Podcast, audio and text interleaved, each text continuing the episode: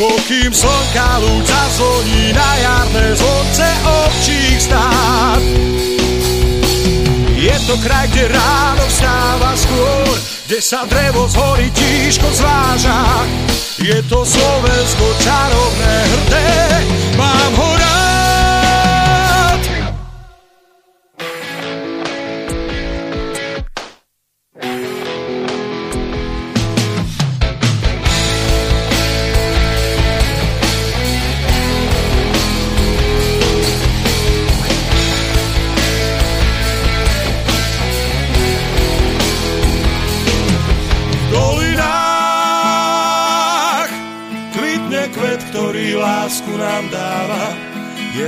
Jeho jas tmavom ráne vždy svieti, ako brieždenie.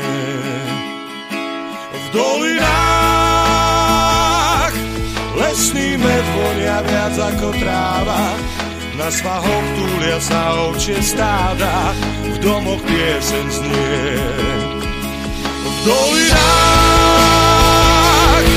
človek sám svoju prírodu chráni, každý strom, každá lúka na stráni je náš zácný liek. Dolinách ľudia nemajú zamknuté brány, majú tam srdcia čisté a blúdne, ako prúdy riek.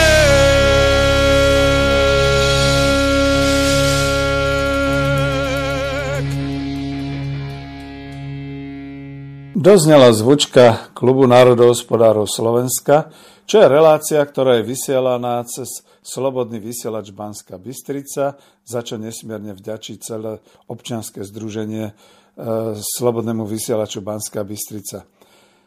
Vážení poslucháči Slobodného vysielača a milé poslucháčky Slobodného vysielača Banska Bystrica, opäť raz sa k vám hlási váš dobrovoľný redaktor, v tejto chvíli v domácom, Peter Zajac Vanka, zároveň predseda Spolku národohospodárov Slovenska, kedysi dávno komerčný inžinier, inžinier ekonómie, dnes si hrdo hovorím, jeden z posledných národohospodárov Slovenska.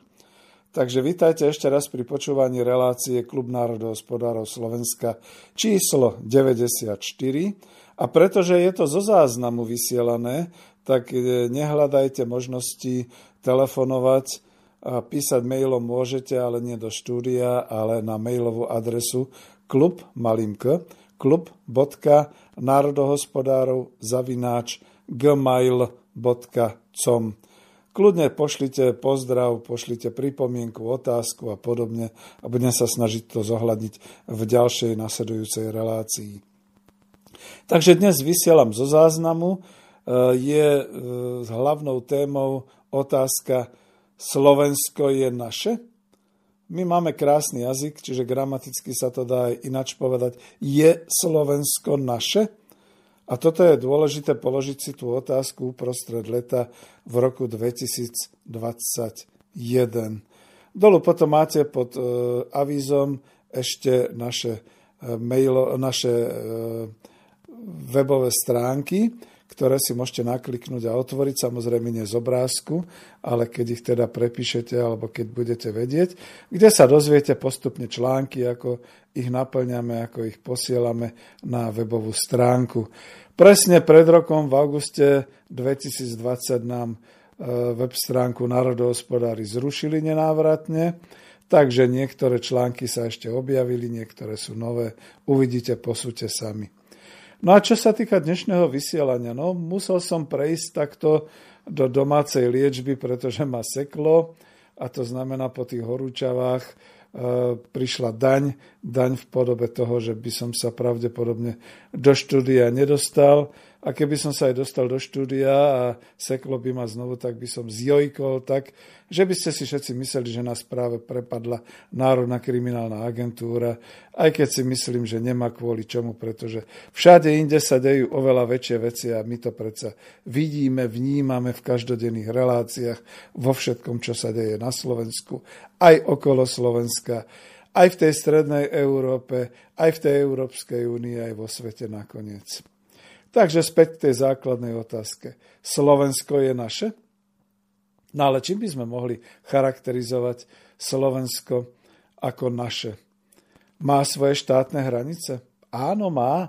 A dokonca COVID kríza zabezpečila, že veľmi pociťujeme naše hranice aj keď je to nepríjemné, pretože štátna moc sa stará o to, ale je to aj všade vo svete, aby boli tie štátne hranice dobre strážené. Potrebujete mať bumášku, keď idete von, potrebujete mať bumášku, keď idete vnú, dovnútra a tak ďalej a tak ďalej. Čím ešte iným charakterizujeme e, Slovensko ako naše? Naša ľubozvučná reč, slovenčina. Používajú ju? No, Dospeli sme do štádia, keď sa vo vládnych kruhoch a v parlamente presadzuje Bernolákovština, taká tá typická trnavská, že nemôžeme to a nemusíme to a podobne. Dospeli sme k tomu, že chodíme lajkovať na Instagramy a cez Facebook si dopisujeme na Twitteroch a podobne a e, keď už tak zažívame Ježiš, jak sa to volá, tie zážitky, zažívame eventy a všelijaké ďalšie veci. Nie, nebudem spomínať. Ako... Je to otrasné, keď idete von do mesta a máte sa zhovárať s priateľmi, do ktorého pubu zapadnete, alebo ktorým bulvárom pôjdete a podobné veci. Je, je to fuj, je to otrasné, skutočne. A je to už aj na vidieku. Na vidieku sa nedostanete do obchodu, ale musíte navštíviť market a tak ďalej a tak ďalej. Hospital. No, čiže to, nehajme to tak, to, nebudeme to teraz rozoberať. Čiže veľmi, veľmi sa jazykovo e, na našom území rozširujú cudzie jazyky.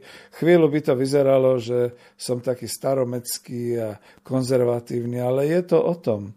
My tu na Slovensku používame slovenčinu od dob slovienov, aj tým by sme rozumeli, to znamená od nejakého toho 5. 6. storočia nášho letopočtu. A na čo sa my tu hráme? Prečo potrebujeme používať cudzie výrazy? Verte mi, že ja niekedy už ani svoje cere nerozumiem, keď mi vypráva o niektorých veciach, pretože to je tak cudzí jazyk, tak obohatený týmito svetovými rôznymi prvkami, že je to až hrôza. Dobre, čiže jazyková stránka. Ale napriek tomu, ešte stále napriek juhu, napriek trošku východu, napriek severu, stále sme na Slovensku. Stále máme slovenčinu ako úradný jazyk a stále máme možnosť vyjadrovať sa, tvoriť v rodnom jazyku slovenskom. Toto je dôležité.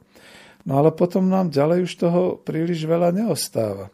Áno, máme prírodu, máme naozaj krásne prírodné prostredie, a dá sa povedať, že chvala Bohu, aj vďaka tejto COVID kríze ľudia začali viac poznávať Slovensko. Nie je to len cez tie mass media, ale je to skutočne aj tým, že všade sa chodí, v rámci toho, že boli hranice uzavreté, tak ľudia mali možnosť spoznávať nielen svoje okolie, ale aj tam, kde nikde neboli a zrazu zistili, že nie je krásna iba Sumatra. Nie sú nádherné vrchy len tam niekde nad Čínou, vo Vietname a všelikde. A nie je to tak super, ten kanion v Spojených štátoch amerických. Máme to aj doma. Môžeme si to pozerať. A je to stále naše. Otázka stále znie bude to naše stále? Pretože z hľadiska vlastníctva už Slovensko naše nie je. 31 rokov zúrivého snaženia sa liberálnych síl o to, aby štát bol čo najmenší, zapričinilo, že dnes je štát naozaj veľmi malý. Aký máme štátny rozpočet? 15 či 16 miliard eur. Čo to je? Veď to je obrad nejakej tej menšej globálnej firmy. Ani nemusí byť príliš veľká, aby dosiahla ročne 15 či 16 miliard. A stále sa zadlžujeme máme vysoké deficity, ale nie len kvôli tomu, že je tu COVID kríza, alebo bola tu COVID kríza. Ono ešte v roku 2019 ten rok končil dosť katastroficky a ja keď som hovoril, že veľa firiem e, stráca objednávky a ideme do krízy, celé sa to prekrylo tou COVID krízou. Nič sa nedá robiť. Tá pandémia bola pre hospodárov, ale myslím tým pre biznismenov, veľmi dobrá, pre hospodárov nie. My sme veľa stratili. Čo sa ďalej ešte deje? No sme zadlžení. Kým niekedy začiatkom roku 2020 sa dalo hovoriť o tom, že sme zadlžení zhruba na tých 50 miliard eur, teraz už ani len nevieme, aké je aktuálne zadlženie, aké je skutočné zadlženie Slovenskej republiky. Či je to 65 miliard alebo viac, to sa hovoria väčšinou tie e, rôzne pomerové čísla, rôzne tie relatívne porovnania a vyjadrenia. Všetci ešte kričia, veď sme ešte na tom dobré, aj Nemecko je viac zadlžené, aj Holandsko je viac zadlžené, Grécko už úplne, Taliansko vôbec a tak ďalej. Čoho sa bojíme? Lenže my sme, nechcem povedať, že 5 miliónový národ. My sme 5,5 miliónové obyvateľstvo, z toho pomaly pol milióna ľudí je von za hranicami a už sa nikdy nevrátia. A bol by som zvedavý, ako bude to sčítanie ľudu, koľko teda vlastne osôb sa bude hlásiť k slovenskej národnosti, k slovenskému národu ako vôbec a koľko nás teda bude. Každopádne 5 miliónová skupina obyvateľstva neudrží 50 a dokonca 65 miliardový dlh. A k tomuto 56 miliardovému, 65 miliardovému dlhu pribúda každoročne 1 miliarda eur z tých e, fondov obnovy, ktoré sa vôbec netýkajú obnovy takej tej základnej, ako potrebujeme, ale je to niekde úplne inde. Nebudeme, vypočujte si iné relácie, kde o tom hovoríme. No a ďalšia vec, vlastníctvo. Štátne vlastníctvo. Aké máme štátne vlastníctvo, keď sme v priebehu tých 31 rokov toho pochodu trhovej ekonomiky a liberalizmu stratili všetko. Posledná významná národohospodárska stavba bolo vodné dielo Gabčíkovo. Jeho vlastne tvorca a dovršiteľ pán Julius Binder už nie je medzi nami E, tým pádom ho považujeme za národného hrdinu, pretože dokázal ešte vytvoriť, dobudovať to základné, posledné národohospodárske dielo na Slovensku. Potom to ostatné, no viete, no hovorme niečo o štátnych podnikoch. Aké sú to vlastne štátne podniky? Ja, ja, no teraz je najväčší boj o štátne lesy. Teda o lesy Slovenskej republike štátny podnik. Za prvé, on je už akciovou spoločnosťou, za druhé, je vo vysokej strate a po tretie, útočia naň z rôznych strán. Napríklad momentálne sa snaží Sloboda a Solidarita ako politická strana potopiť štátne lesy úplne úžasne tým, že na jednej strane spolu s Bludárom, pardon, s Budajom, ministrom E, životného prostredia idú zónovať a idú robiť všetko preto, aby teda sme zachovali slovenské lesy. Oj, ušlachtila to myšlienka v roku 2021, keď potrebujeme niečo iné, hneď sa k tomu vrátim. A na druhej strane tu umožňujú vysokú miliardovú investíciu nejakej tej e, firme s cudzím kapitálom. Vraj v tej e, časti Rimavská sobota, no ja som sa pozeral, chodím ďal, kde majú v Rimavskej soboty lesy. Ale bude tam píla, to znamená, zamestnajú nejakých 300 či 400 pracovníkov a o prácu príde možno 500 rôznych tých pilčíkov a pracovníkov, ktorí sú po celom Slovensku, kde sú také tie drobné píly priamo pri tých lesoch, tam, kde je drevná hmota. Ja som vôbec zvedavý, ako sa to bude e, uskutočňovať, keďže vieme, že Rímavská sobota je dosť veľká holina polnohospodárska pôda, kam bude teda treba tou uhlíkovou stopou, tými kamiónmi a všetkým pozvážať všetko to drevo, tuto ho spracovať, popíliť a potom čo? Mienia tam urobiť aj nejaký veľký drevokombinát, výrobu nábytku, výrobu stavebnie, stavebného dreva a podobne, alebo to pôjde zase vlakmi, kamionmi za hranice Slovenska a tak ďalej. No viete, tu sa vrátim k tej myšlienke, že ako chrániť lesy, ešte to, čo máme. Za prvé škôlky, škôlky, škôlky. Keď dokážu Číňania vybudovať okolo svojich veľkých rozsiahlých púští pomaly polkilometrové, možno aj do šírky kilometrové pásma lesov, začínali z ničoho. Začínali s tým, že skutočne e, vysádzali stromčeky a zalievali ich každodenne, najprv teda trávu, kríky a tak ďalej, e, na okraji tých púští. Vytvorili teda hrádzu. Je to nový čínsky múr. E, vy o tom neviete? Prečo o tom neviete? O tom sa mlčí?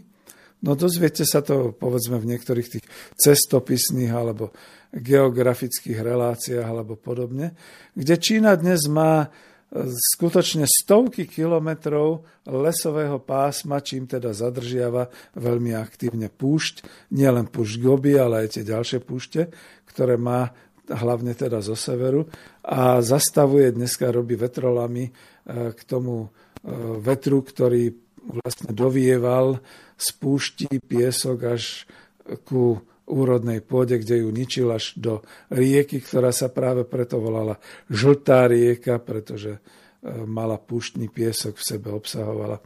No ale toto neviete. No a my chceme jediné, inšpirujme sa tým, že môžeme robiť lesné škôlky a keď budú lesné škôlky, bude možné sadiť drevo. A keď bude možné sadiť stromy a drevo, tak potom môžeme zachovať skutočne tú prírodu a nemusíme podliehať tej kritike, že to sú všetko borovicové lesy, komerčná zástavba. Ja neviem ako. Na jednej strane chválime, chválime to mocnárstvo CK, tých grofov a barónov, že vtedy zalesňovali na druhej, takto kriticky sa vyjadrujeme, že oni to zle, oni to urobili zle, lebo to je len komerčná zástavba borovíca, smrekov a podobné veci, tak sa už zastavme a začneme rozmýšľať trošku. A rozmýšľať v tom smere. Dnes máme ešte lesy. Vidíme, ako horia lesy južnej Európy, Stredomorie, ako horí Sibír, ako horí Florida, ako horí Kalifornia. Urobilo sa okrem tých hrádzok, ktoré sa nakoniec ukázali neúčinnými, pretože eh, keď prichádza v súčasných klimatických pomeroch búrka tá spustí na jeden hektár toľko hektolitrov vody, tak sa to samozrejme splaví a neudržia to ani tie hrácky alebo podobne. Na druhej strane lesy sú suché a môže to byť ešte horšie. Čo máme robiť? No čo robili, keď sme si zničili vodohospodárskú výstavbu, vôbec vodohospodárstvo ako také? No je dneska, e, ekonomicky vám to môžem aj národohospodársky povedať, že než by sme museli zaplatiť všetky tie škody z tých vyhorelých e, obcí, z toho vyhorelného majetku a vyhorených lesov, spočítajme tie škody a radšej si povedzme tieto hypotetické škody, teda dajme, zainvestujme do vodohospodárskej výstavby našich lesov. Čo to znamená? To nebudú amatérske také tie schodíčky a také tie zádržky, ktoré e, stlčieme pár brvien a myslíme si, že keď príde veľká voda, tak to udrží všetko. Ono to spláchne s tými brvnami. Inú vec treba urobiť ak vedeli naši predkovia ešte len v 50. rokoch a 70. rokoch 20. storočia robiť naozaj také tie e, vodné veže, také tie e, vodojemy na rovine, s tým, že tým pádom sa vytváral ten tlak, že sa dalo zavodňovať e, úrodnú polnohospodárskú pôdu. Urobme niečo podobné dnes na Slovensku, v našich horách a v našich lesoch. Ak dokázali Gréci obnoviť na tých e, vysokých strmých e, kopcoch meteoru, čo je teda to historické sídlo kňazov, a používali na to vrtulníky, to nevynášali na vlastných chrbtoch. Urobme niečo podobné na našich nedostupných vraj horách a vrchoch.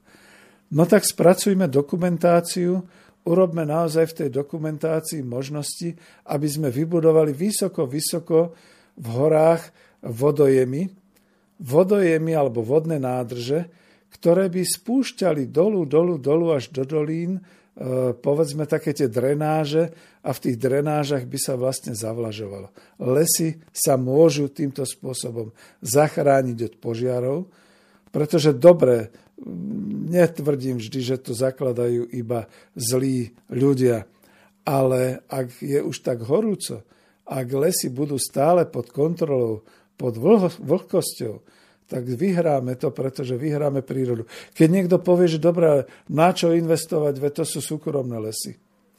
Ha! Hovoríte s tým, ktorý sa stále považuje za socialistu. No tak pokiaľ do toho nebude vedieť súkromný vlastník zainvestovať, no tak to zoberie štát pod svoju kontrolu, nemusí mu to zobrať. Môže iba štát zainvestovať a vlastník bude povinný zo zákona platiť platiť za to zavlažovanie. Nebude chcieť, no tak nemusí mať tie lesy. Veď nikto ho predsa nenúti, aby mal vlastníctvo, ktoré ho nejak zožerie investične. No tak nech tie lesy vráti. Všade vo svete existujú tzv. tie národné fondy, National Trust, ako si myslíte napríklad, že funguje v Spojených štátoch amerických celé to federálne financovanie eh, Yellowstoneského národného parku, ako to vlastne funguje vo Veľkej Británii a všeli kde inde. No tak je to národný, národný majetok, štátny majetok, no tak to znárodníme. Je to taký problém dnes v 21. storočí, keď sa niekto nebude vedieť postarať o zavlažovanie lesov. Ono to potom by bolo jednoduché. Vidíme to teraz v Španielsku, v Taliansku, v Grécku, všade inde. Les, požiar, zničil mi požiar lesy, plaťte, plaťte poisťovne, plaťte mi, budem bohatý. Nie, nie, nie. Týmto spôsobom to nepojde. Takto to nepojde. Ja dúfam, že som dal dostatok e, dobrých myšlienok, inšpiratívnych ministerstvu životného prostredia aj ľuďom, ktorí by v budúcnosti mohli pracovať na životnom prostredí, na pôdohospodárstve a tak ďalej, pretože toto je tá správna cesta. Nie je to, že ponecháme lesy vyhorieť a potom ešte zaplatíme majiteľom za škodu, pretože si nedokázali vlastne tie lesy udržiavať. A vlastne mimochodom, keď už tvrdím e, túto záležitosť okolo e, zoštátnenia alebo znárodnenia lesov, uvedomte si jednu vec. Že sa nám už vypomstilo to, že nemáme úrodnú pôdu. Nemáme polnohospodárskú pôdu a dnes mali farmári, ktorí by chceli začať a ktorí by chceli niečo robiť v polnohospodárstve. Plaču predovšetkým, pretože existuje e, pôdny fond, ktorý sa nevyužíva. Pre zmenu existujú malí farmári, ktorí sa nedostanú k pôde a tak ďalej a tak ďalej. No na tom rozsahu tejto hodinovej relácie asi ťažko môžeme e, všetky tieto problémy obsiahnuť a hovoriť o nich ale aspoň teda odvolávka a na to, že ako to vyzerá s polnohospodárstvom, s podohospodárstvom, s potravinárstvom.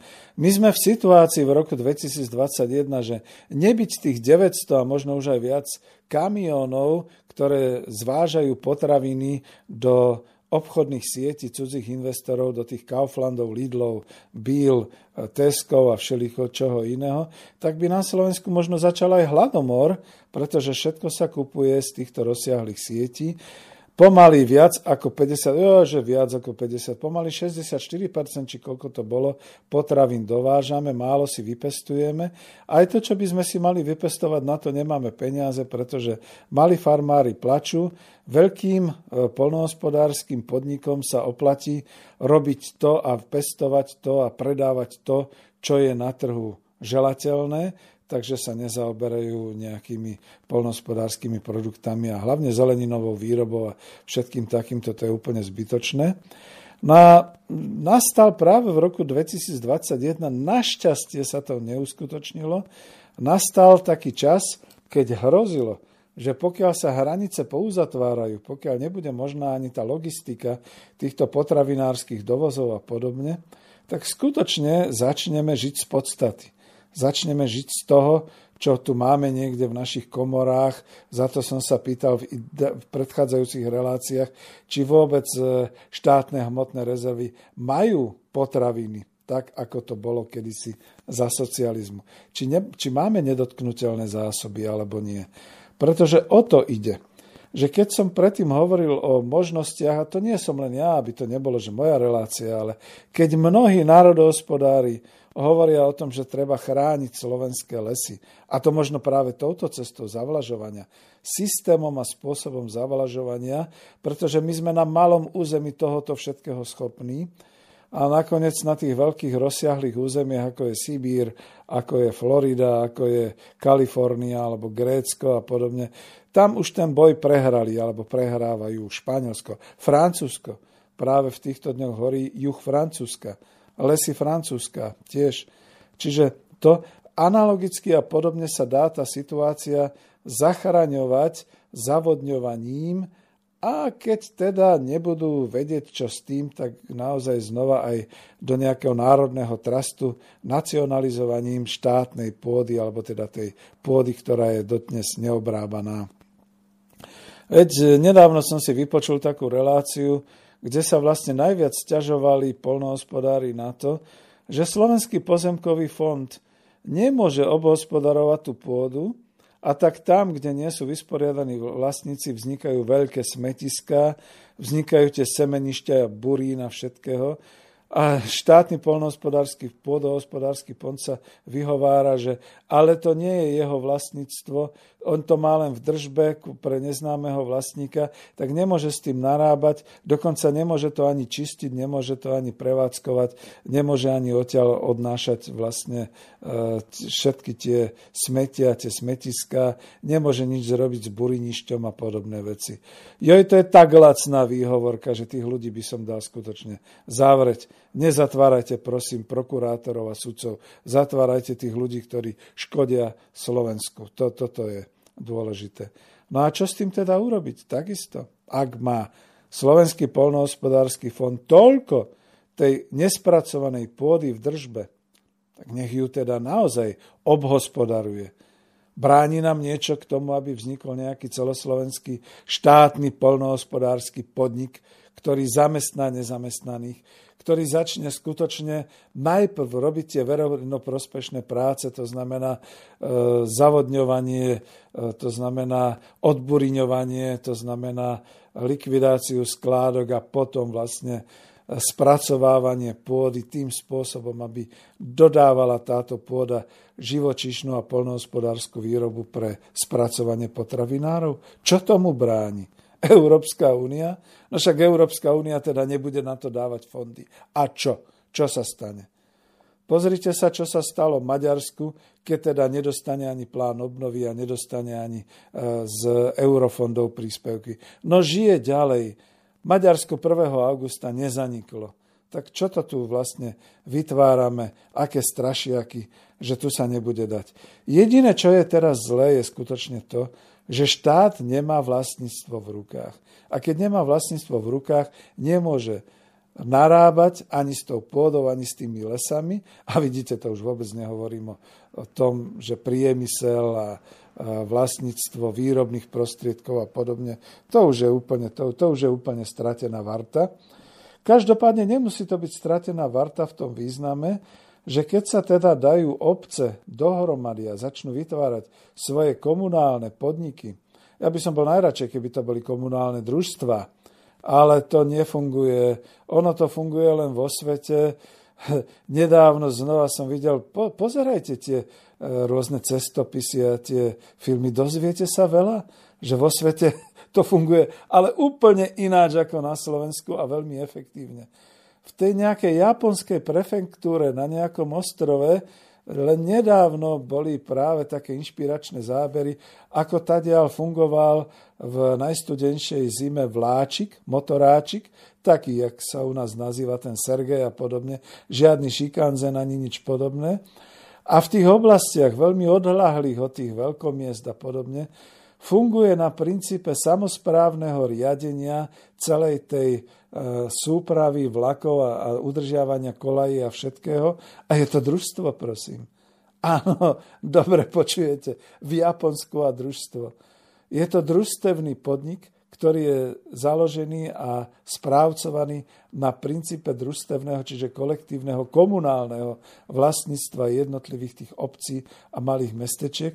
Aj v tej najtuchšej zime, keď už nejdú ani diálnice, keď majú problémy aj tie šikanzeny a všeličo, preváža svojich občanov z obce do obce za prácou, zásobuje, robí všetko.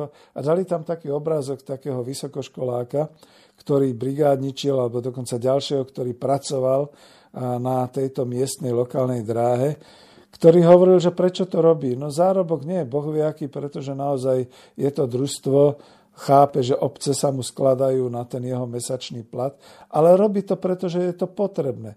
Je potrebné, aby ľudia mali možnosť dostať sa z obce do obce, e, do nemocnice za prácou, za obchodom, a tak ďalej, aby fungovalo zásobovanie. Prečo to Slovensko s tou svojou pomaly 150-ročnou tradíciou družstevníctva nemá, nedá? Prečo to obce nedajú? No, základom je vlastníctvo. Za to sa znova a znova pýtam. Je Slovensko naše? Alebo koho vlastne je Slovensko? Že my tu nedokážeme pomaly zabezpečiť základné funkcie štátu, dopravu, zásobovanie, potravinárstvo. Vôbec už nehovorím o streche nad hlavou, to už je niečo úplne mimoriadne. Áno, pretože medzi základné životné potreby predsa okrem o, stravy, okrem jedla, okrem toho, že chcem niekde mať ošatenie a všeličo, patrí aj potreba bývať. A potreba bývať to znamená, že mať strechu nad hlavou, to je to, na čom som sa zastavil na chvíľu s tým, že mať strechu nad hlavou znamená mať možnosť bývania. Tu už nejde o to, či mať vôbec dom, či mať byt, či vlastniť byt. Lebo dobre, na Slovensku je špecialita v tom, že ešte aj všetci tí, ktorí boli nemajetní, dnes sú vlastníkmi, vlastníkmi svojho bytu v paneláku neuvedomujú si vôbec, že sú zároveň teda aj spoluvlastníkmi celého toho bytového domu. A na tom všetkom vlastne pracoval už dnes e, zosnulý Igor Lacko, ktorému sa nepodarilo presvedčiť obyvateľstvo slovenské, že bytový dom je ich spoločné vlastníctvo a mali by sa kvôli tomu a preto správať ako spoluvlastníci naozaj a nevideli iba ten svoj bytík, ktorí teda kúpili niekde v 90, rokoch, v 90. rokoch a ktorí majú. Dnes je situácia už úplne odlišná. Mali sa stavať nájomné byty, ale tých je málo. Sú len naozaj lastovičky a perličky, že to stavajú niekde v nejakých menších obciach alebo v nejakých menších mestečkách a podobne. Základná taká tá masová výstavba nájomných bytov tu vôbec neprebieha. Vôbec už nie, že sociálne byty sociálne byty, ak sa postavia, tak sa postavia väčšinou tam, kde sa búrajú nejaké tie osady rómske a podobne. No a do roka to vyzerá znova tak výnimkou Luník 9, ku ktorému príde teraz pápež sa pozrieť, ako, to tam, ako si tam žijú teda tí Slováci rómskeho pôvodu. To som tiež zaujím, zvedavý, ako to bude. No ale aby som neodbočoval, to, čo je podstatné a čo hovoríme, bývanie, strecha nad hlavou, ako základná potreba ľudská, na Slovensku vôbec nie je zachytená v nejakých tých materiáloch, ani v ústave, ani nikde. A tak sa to aj deje na tom tzv. trhu. To znamená, že tá, stavajú sa tu veľké, e, obrovské teda je tu obrovská výstavba výškových budov a developerských projektov, najmä vo väčších mestách. Bratislava už úplne ako kozmopolitné veľkomesto so svojimi vežiakmi na pôde, ktorá bola ešte len do 90. rokov považovaná za pieskovú a nestabilnú, takže prvý a jediný vežiak, ktorý tam bol postavený, naozaj to pres centrum, tam sa všetci obávali, kedy to spadne, kedy sa naruší nejaká konštrukcia. Možno je to dneska už len technológiami, tomu nerozumiem. Ale faktom je, že sa stavia na podlaží, na ktorom človek by sa bál možno dvoj, troj poschodový e, domček postaviť. No ale developeri ovládli všetku tú výstavbu, je to komerčná zástavba, sú to aj tie tzv. kempy, to znamená také tie okolo Bratislavy alebo okolo každého väčšieho mesta e, zostávané také tie e, celé sídla, kampusy rodinných domčekov, obohnaných betónovým múrom, častokrát aj so zvláštnym vchodom. Začína to pripomínať Juhoafrickú republiku v dobách apartheidu, takže takto to asi bude. No a tí ostatní kam môžu ísť? No nikam. Pretože to, čo sa deje, to, to, o tom je to a znova tá otázka, je Slovensko naše? Pretože to, čo sa v súčasnosti deje v roku 2021, to už je koniec, to už je, ako, jak, ako to nazvať, deviata vlna privatizácie? Nie som si ani tým istý, či sa to takto dá nazvať, pretože nevieme, či bola 8, 7, čo to bolo zač, ale 9. vlna privatizácie znamená to, čo hovorí a varuje Michal Kaliňák ako podpredseda alebo hovorca z MOSu, Združenia miest a obcí Slovenska, ktorý teda celkom jednoznačne hovorí, že teraz sa vedie vojna proti e, starostom, proti primátorom, horia im auta, vybuchujú im zatiaľ nie rodinné domy, ale rôzne tie chaty a podobne. E, sa im vyhráža tzv. tá pozemková mafia, pretože veľmi dobre sa dá a hlavne asi tým, že je to v držbe Slovenského pozemkového fondu alebo v držbe na katastrálnych úradoch, vlastníctve súkromníkov, jednotlivcov. Veľmi ľahko sa dá dnes takýmto násilím a takýmto temným nejakým ručením temné slušovické žilky, spomente si, čo sú to dneska za temné žilky, spôsobiť, že polnohospodárska pôda alebo pôda ládom ležiaca je zrazu vyhlásená za stavebný pozemok, je to zrazu umožnené a budujú sa tam wellness centra a všeličo možné. Ľudia častokrát, ktorí nesúhlasia s tým, že ich dedictvo by malo byť takto, s ich dedictvom by malo byť takto narábané, tak predčasne nám zomierajú a všeličo ďalšie sa deje. Čiže toto veľké vyvlastňovanie, táto veľká privatizácia, tá deviatá vlna privatizácie sa už deje priamo v obciach, v extravilánoch a intravilánoch obcí. A znova sa pýtam, je Slovensko naše? O tom, že Slovensko je kolónia, to vieme už dávno. O tom, že sme sa tou kolóniou stali nevďačne vlastne kvôli tomu, aby sme zostali spriemyselnení, aby tu zostali automobilky, aby sa tu vlastne udržiavala práce, schopnosť obyvateľstva.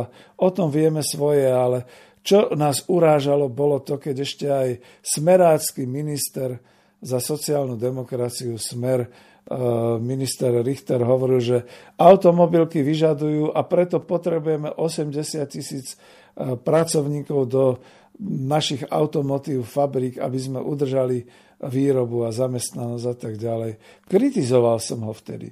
Celý spolok národohospodárov ho veľmi kritizoval, pretože ako to bude vyzerať, keď tuto budeme mať nezamestnaných, ktorí nemajú tú kvalifikáciu, ale budeme sa dovážať vlákmi, autobusmi, mikrobusmi, cudzích pracovníkov, kde ešte aj Peter Pellegrini niekedy v roku 2019 tvrdil, že to nejde, aby len tak pendlovali, ono je potrebné, aby sa tu udržali, aby sa sem nasťahovali aj s rodinami a potom tu budú žiť a troviť čím teda naozaj dokázal svoj absolútny ekonomický omyl a neschopnosť, pretože títo ľudia, ktorí sa sem nasťahujú, by boli aktívnymi imigrantami, ale stále by mali to svoje príbuzenstvo a tie korene v zahraničí, v Srbsku, v Chorvátsku, v Rumunsku, v Bulharsku. Vidíte, aj to sú emigranti. Aj o tom sa dá hovoriť, ekonomickí imigranti. A tie svoje platy, alebo na Ukrajinu, tie svoje platy z nich by aj tak posielali domov to znamená, že to by nepomáhalo Slovensku, akurát by odčerpávali zo Slovenska e, to bohatstvo, tie príjmy a podobné veci. No a teraz, keď sa vrátime naspäť, to znamená, že v roku 2021 znova sa vypráva o tom, že keďže, chvála Bohu, zatiaľ tie fabriky majú kvôli nedostatku čípov a logistickým všelijakým svojim problémom e, nemožnosť, neschopnosť e, vyrábať toľko, koľko by chceli, skôr hrozí obmedzovanie výroby, a však už prebieha obmedzovanie výroby, ale to potom znamená, že znova a predstavte si pri tom Saskárovi ministrovi alebo pri tom Smerodina ministrovi práce, sa rozvinie diskusia o tom, že treba nám imigrantov. No, najnovšie hrozí imigračná vlna z Afganistanu, tak už vidím, ako tí Afgánci naozaj budú pracovať v našich automobilkách a, Ježiš Mariano, ne, ne, ne, nenúte ma ako mať takéto asociácie. Nechcem mi mať. Tuto to zastavím. To znamená, že my sme došli skutočne až k tomu, že na otázku je Slovensko naše, môžeme začať kričať nie je. Nie je naše Slovensko. Pretože tu nemáme vlastníctvo, nemáme tu v rukách svoje bohatstvo, nemáme v rukách disponovanie všetkými výrobnými prostriedkami a vôbec už nie tie kľúčové, to znamená to polnohospodárstvo, potravinárstvo a podobne. A ako to dokázať?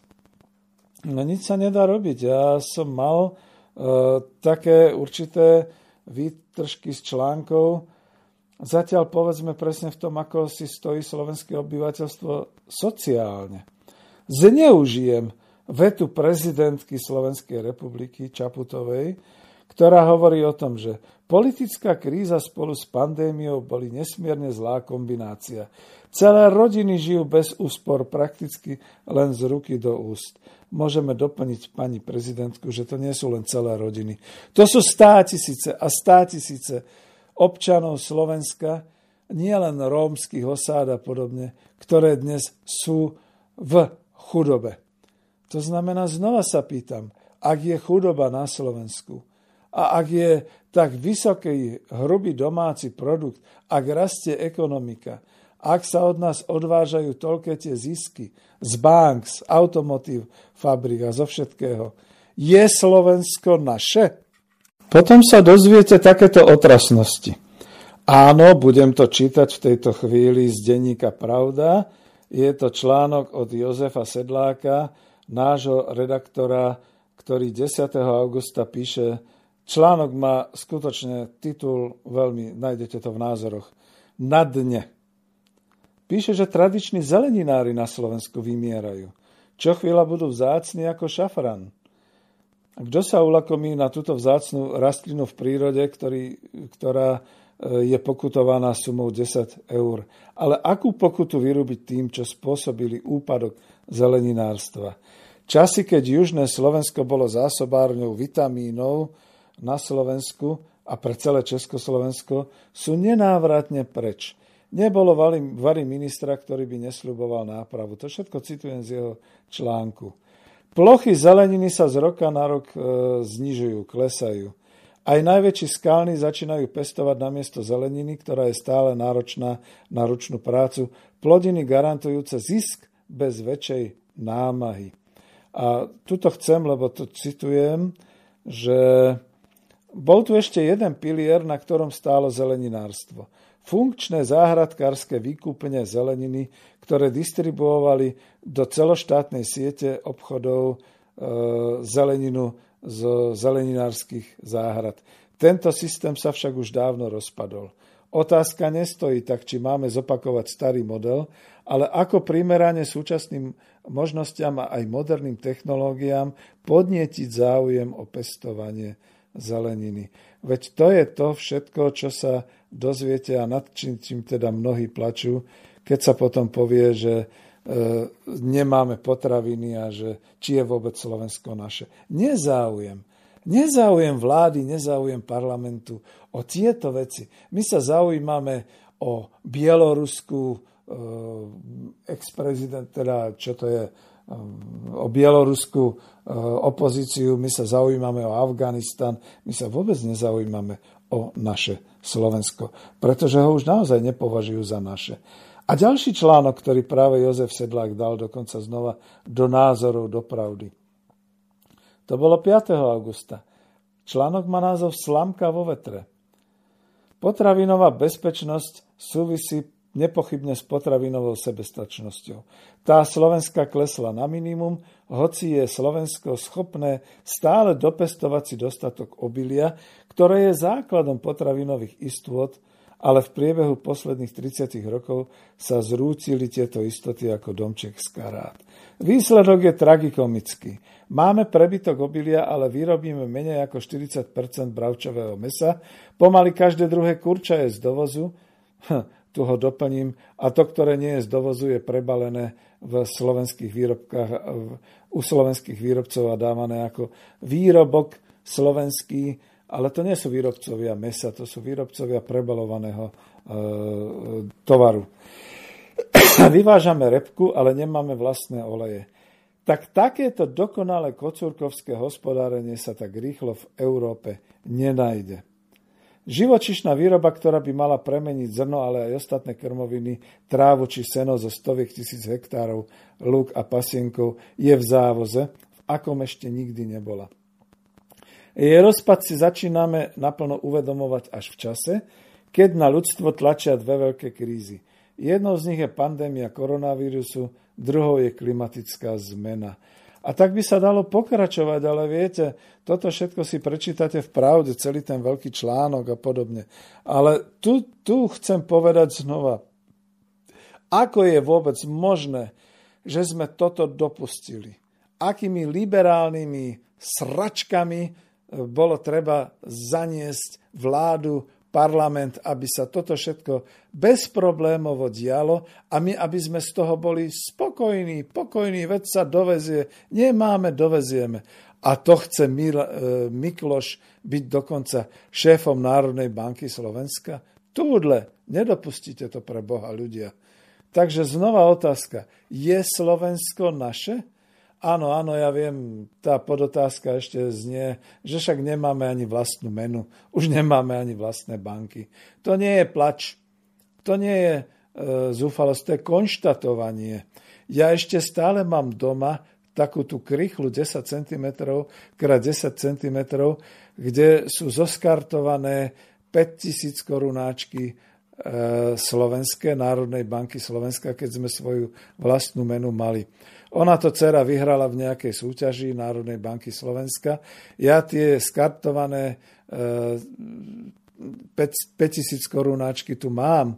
Ono dohromady v tej krychli 10x10 cm sa nachádzajú pásiky v hodnote 1 milióna slovenských korún, čo je dneska len 33 tisíc eur. Ale ide o to, že my to všetko ešte dokážeme, my to všetko ešte môžeme, môžeme mať vlastnú menu. Nakoniec máme kremnicu. Máme možnosť vlastné zlato vytvárať, dobíjať, ťažiť, uschovávať. Naše zlato v Londýne, na to už môžeme zabudnúť. To už je v podstate zábezpeka našich 50 miliardových alebo 65 miliardových dlžôb. Teraz ide o to, že či to vôbec chceme. A znova tá otázka. Je Slovensko naše? Chceme to alebo nechceme to. Keď to nechceme, vzdajme to. Rozpustíme sa. Na čo nám je republika, na čo nám je štát. Rozpustíme to.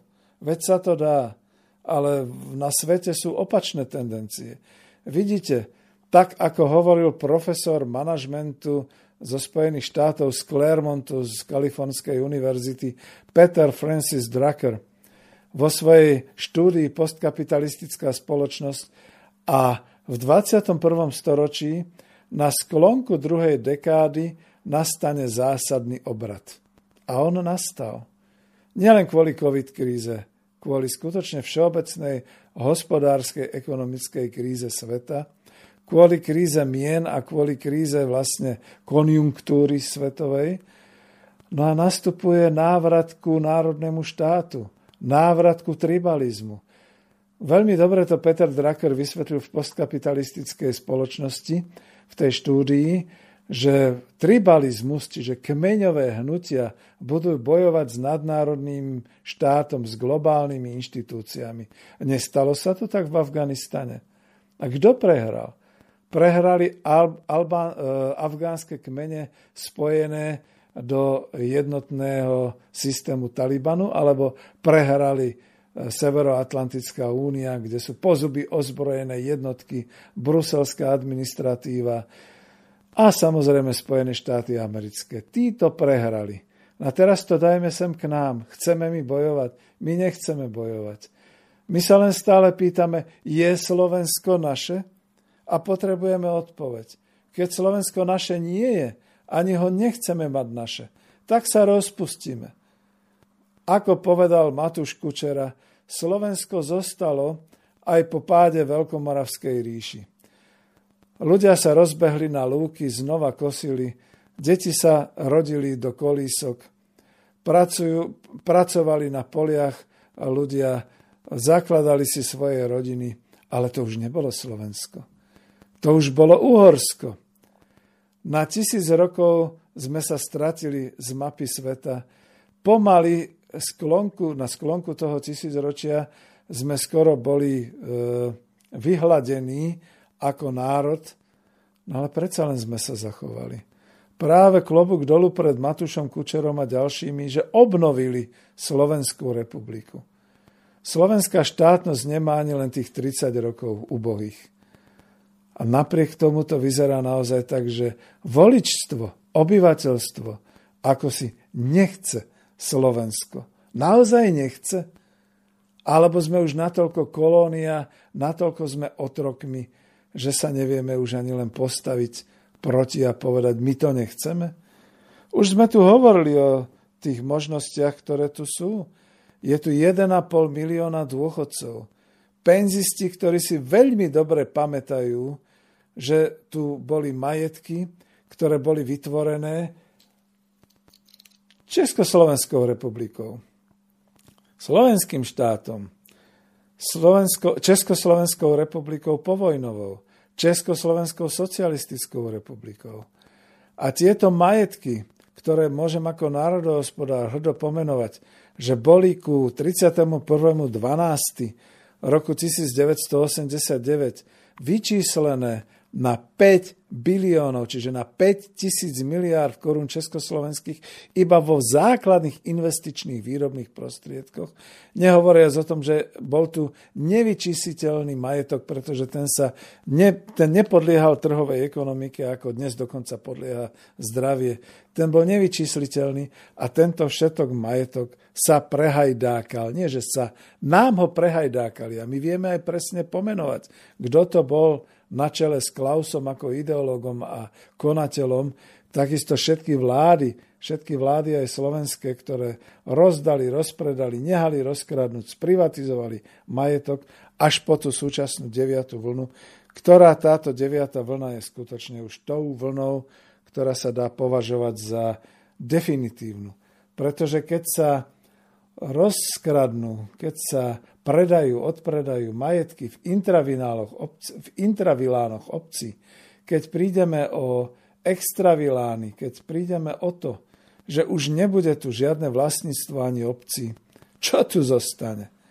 No zostane tu nejaká, no slubovali nám to vlastne, že budeme žiť v nejakých tých rezerváciách, kde budú Slováci tancovať s holými pupkami, s valaškami okolo vatiera, budú si nás fotiť Japonci a šikmóky a neviem aký šeliaký. Ako folklór, ako ukážku a budeme za to dostávať peniaze. Tak, ako je to vo svete bežné, veď ako, pozerajte tie cestopisy ľudia, je to varovanie pre nás. Je to varovanie, keď vám ukážu niekde na Sumatre, na Jáve, tam tých domorodcov, ktorí vám ukážu, ako úboho žijú, a cestovateľia si to natáčajú a oni žijú z toho turistického ruchu. Oni žijú z toho, ako vám upečú na svojich plamienkoch nejaké tie e, všelijaké e, chrobáčiky plné tých proteínov, ako to môžete chrumkať. Chutí to skutočne ako naše chrumky, ako naše oriešky. Môžete si to dávať a oni vám ukážu, ako si melú to svoje proso, s čím sa živia a ako to všetko je akým tradičným životom oni žijú a čo ich živí je hlavne ten turistický ruch, ktorý ukazujú. Sú vďační za každý dolár, ktorý dostanú. A toto bude asi naša budúcnosť. Nemôžem si pomôcť, ale naozaj tá základná otázka, varovná otázka, provokačná otázka je, je Slovensko naše? Skutočne ho tak cítime? A keď to tak cítime, čo kvôli tomu robíme, aby to Slovensko bolo skutočne naše? Prečo nič nerobíme? K tej otázke tých dôchodcov, no ja si to musím tu pozrieť, pretože to tu mám a dali sme to aj na článok na web stránku Národospor, Spolku národohospodárov. Priateľ z Prahy, doktor Petr Sak, sociológ, napísal článok Mýty a chyby dôchodkovej reforme. On síce píše o českých e, reáliách, ale platí to pre Slovensko a o to viac to platí pre Slovensko, že je tam tá základná vlastne pomenovanie toho, že prečo sa tak máme zle aj my občania Slovenska. Lebo to nie je iba o 1,5 miliónoch aktívnych dôchodcoch. To je o pomaly pol milióne ďalších ľudí, ktorí sú ešte v aktívnom veku. Sú to ročníky 1970 a vyššie, ktoré len prichádzajú do toho preddôchodkového veku No a samozrejme, keď si mládež myslí, že oni si to ošetria tým druhým pilierom, ktorý je dokonca v ústave a že budú zarábať na veky vekov, amen, tie svoje 1500-2000 eurové platy, ktoré teraz ešte majú, pretože je konjunktúra, pretože sú zamestnancami v nadnárodných firmách. A tu, povedzme v Bratislave a v ďalších veľkých mestách, je to ich omyl. Jedného dňa príde zamestnávateľ s tým, že skončili. A aby som bol konkrétny, e, kde skončili. Ja som bol svetkom, ako sa nám znižuje a zmenšuje poisťovníctvo slovenské, ako ho preberajú do cudzích rúk, až vlastne prakticky úplne zaniklo. Môžem si to dovoliť povedať, pretože pracoval som v 94. v slovenskej poisťovni. Ako viete, slovenská poisťovňa, tam sa odohrával politický boj o vlastníctvo medzi Slovenskou národnou stranou a Mečiarovcami a bolo to nechutné. A ako sa tešili vlastne tí niektorí e, manažéri, že už dosiahli iba 89-percentný rozsah trhu, čiže stratili pomaly 6 alebo 7% na trhu, pretože predtým slovenská poisťovňa bola 100% na trhu a bola čoraz menšia. Ako potom prišla poisťovňa Allianz Nemecká, ešte vtedy sa nekašľali, ešte mali v znaku tie drápy orlice, také tie naozaj tri drápy aj s orlicou, ako to potom postupne uhladzovali, tak ako sa uhladzuje slovenský znak tými hokejkami a podobne, aby to nevyčnievalo, aby z toho nebolo vidno taký ten Deutschland, ako z toho urobili potom tú globálnu nadnárodnú poisťovaciu spoločnosť. No a žiaľ Bohu, v roku 2019 ešte aj táto Alianc Slovenská poisťovňa sa stala pomaly virtuálnou, pretože prešli cez tzv. konexiu priamo na informačné bázy, databázy, tam do Düsseldorfu, či kde to majú v Mníchove a podobne. A dnes to všetko opatruje jeden cloud, jeden veľký mrak, vidíte, to je názov cloud, jeden veľký mrak informačných technológií, kde vy keď nabúrate, no tak vás e, spracuje nejaký ten int v Indii v tom čase, pozrie, pošle a keď je to v rámci v súlade so všetkým, tak vám vyplatia nejakú, nejakú tú poistku, pretože ste mali to súručenie vysoké a tak ďalej. A tým to skončilo. Mešec peňazí, ktorý ste platili do poisťovne, už nikdy viac neuvidíte. Vyplatené budete mať iba za súčasný stav škody, ktorú vlastne vám spôsobili. Oni vyplatia za vás potom aj škody tým ďalším, ale to sú všetko vlastne len toky peňazí, ktoré sú určené na to a vlastníctvo vlastne žiadne z toho nie je. Dobre, vrátime sa k doktorovi Petrovi Sakovi, ktorý skutočne píše o tom, že prvým mýtom e, v dôchodkovej reforme je fatálnosť demografického vývoja. Doslova píše, že nie je pravda, že potrebujeme, aby sa rodilo viac detí a že vymierame.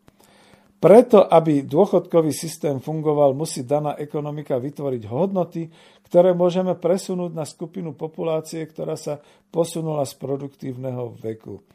Preto, aby dôchodkový systém fungoval, musí daná ekonomika vytvoriť také hodnoty, ktoré sa dajú speňažiť a ktoré vytvárajú ten základný mešec.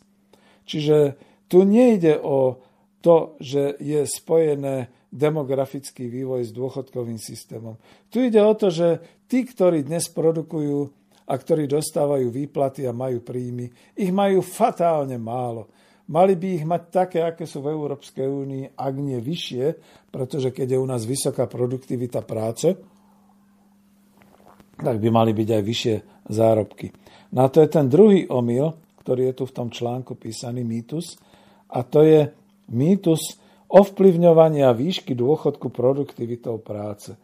On tu píše presne o tom, že zatiaľ, čo sa omylom hovorí o tom, že rozhodujúci pre dôchodkový systém je podiel populácie v produktívnom veku, dokazuje tu vo svojom článku, ako je to s produktivitou napríklad aut a, a tak ďalej. A doslova hovorí, že pre dôchodkový systém nie je dôležitý jedinec ako demografická jednotka, ale jeho naplnený ekonomický potenciál. A uvádza tam tie príklady, ako je to možné, že Španieli, polovica populácie sú mladí ľudia bez príjmu, živia ich vlastne ich rodičia dôchodcovia. Takže ako je to s tými dôchodkami? A znova otázka, náš dôchodkový systém produkuje pre našich dôchodkov, dôchodcov alebo neprodukuje? A naši dôchodcovia sú spokojní so svojimi príjmami alebo nie? A znova tá otázka, je Slovensko naše? Lebo keď nie je, je to v poriadku, nebúrte sa, nič to s tým nerobte ale keď považujete Slovensko za naše. Bolo by už konečne načím v auguste 2021 s tým niečo robiť. Ďakujem za pozornosť. Táto relácia vznikla za podpory dobrovoľných príspevkov našich poslucháčov. I ty sa k ním môžeš pridať. Viac informácií nájdeš na www.slobodnyvysielac.sk Ďakujeme.